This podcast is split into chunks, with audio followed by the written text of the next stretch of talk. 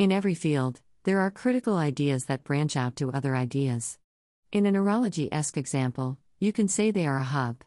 Which is great if you understand them, but absolutely horrible if you don't, since they're linked out to so many other ideas, if not understood properly, they can become major bottlenecks.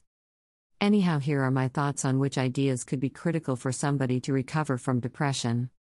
You are an animal controlled by the sun. You cannot fight against the circadian rhythm.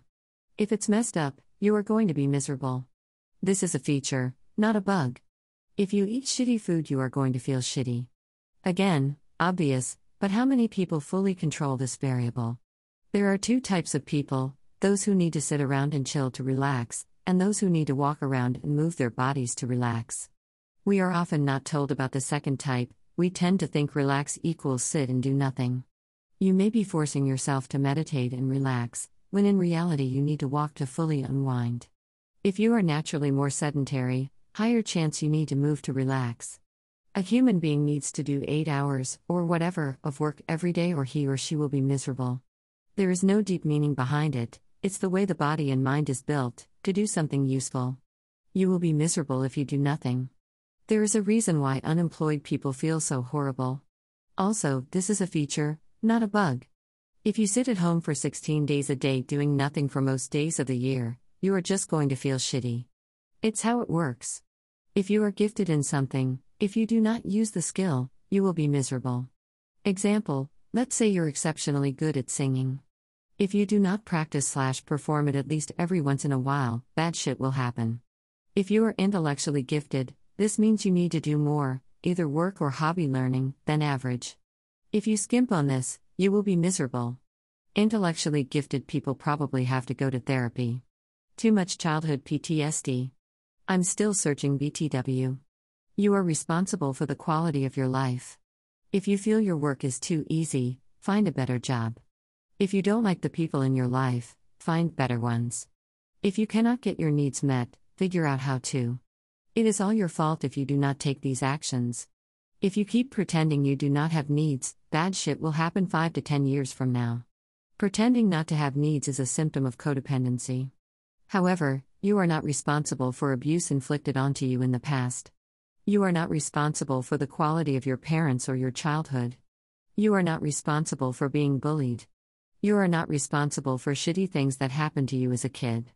Your job now as an adult is to seek help or care for the wounds. It's not your responsibility that the events happened, but you're the only one in the world who can haul your ass to therapy or feel your feelings. The more you postpone this, the more you will suffer. If you cannot walk up to a pretty girl and talk to her, you are mentally damaged to some degree. You might not be depressed.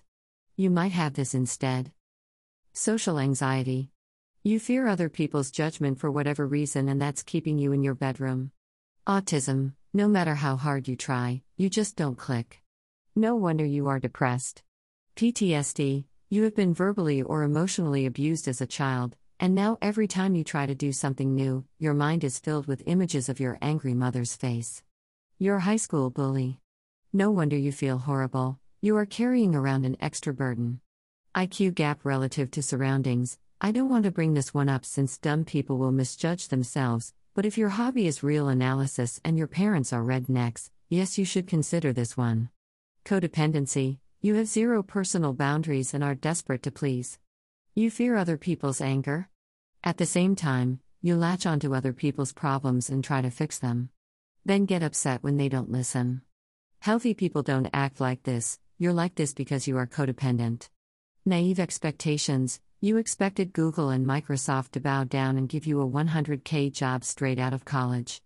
You didn't know you would be the one trying to do the selling. Bad communication skills. When you speak, do the other people keep asking you to repeat yourself? If so, your communication skills are most likely bad.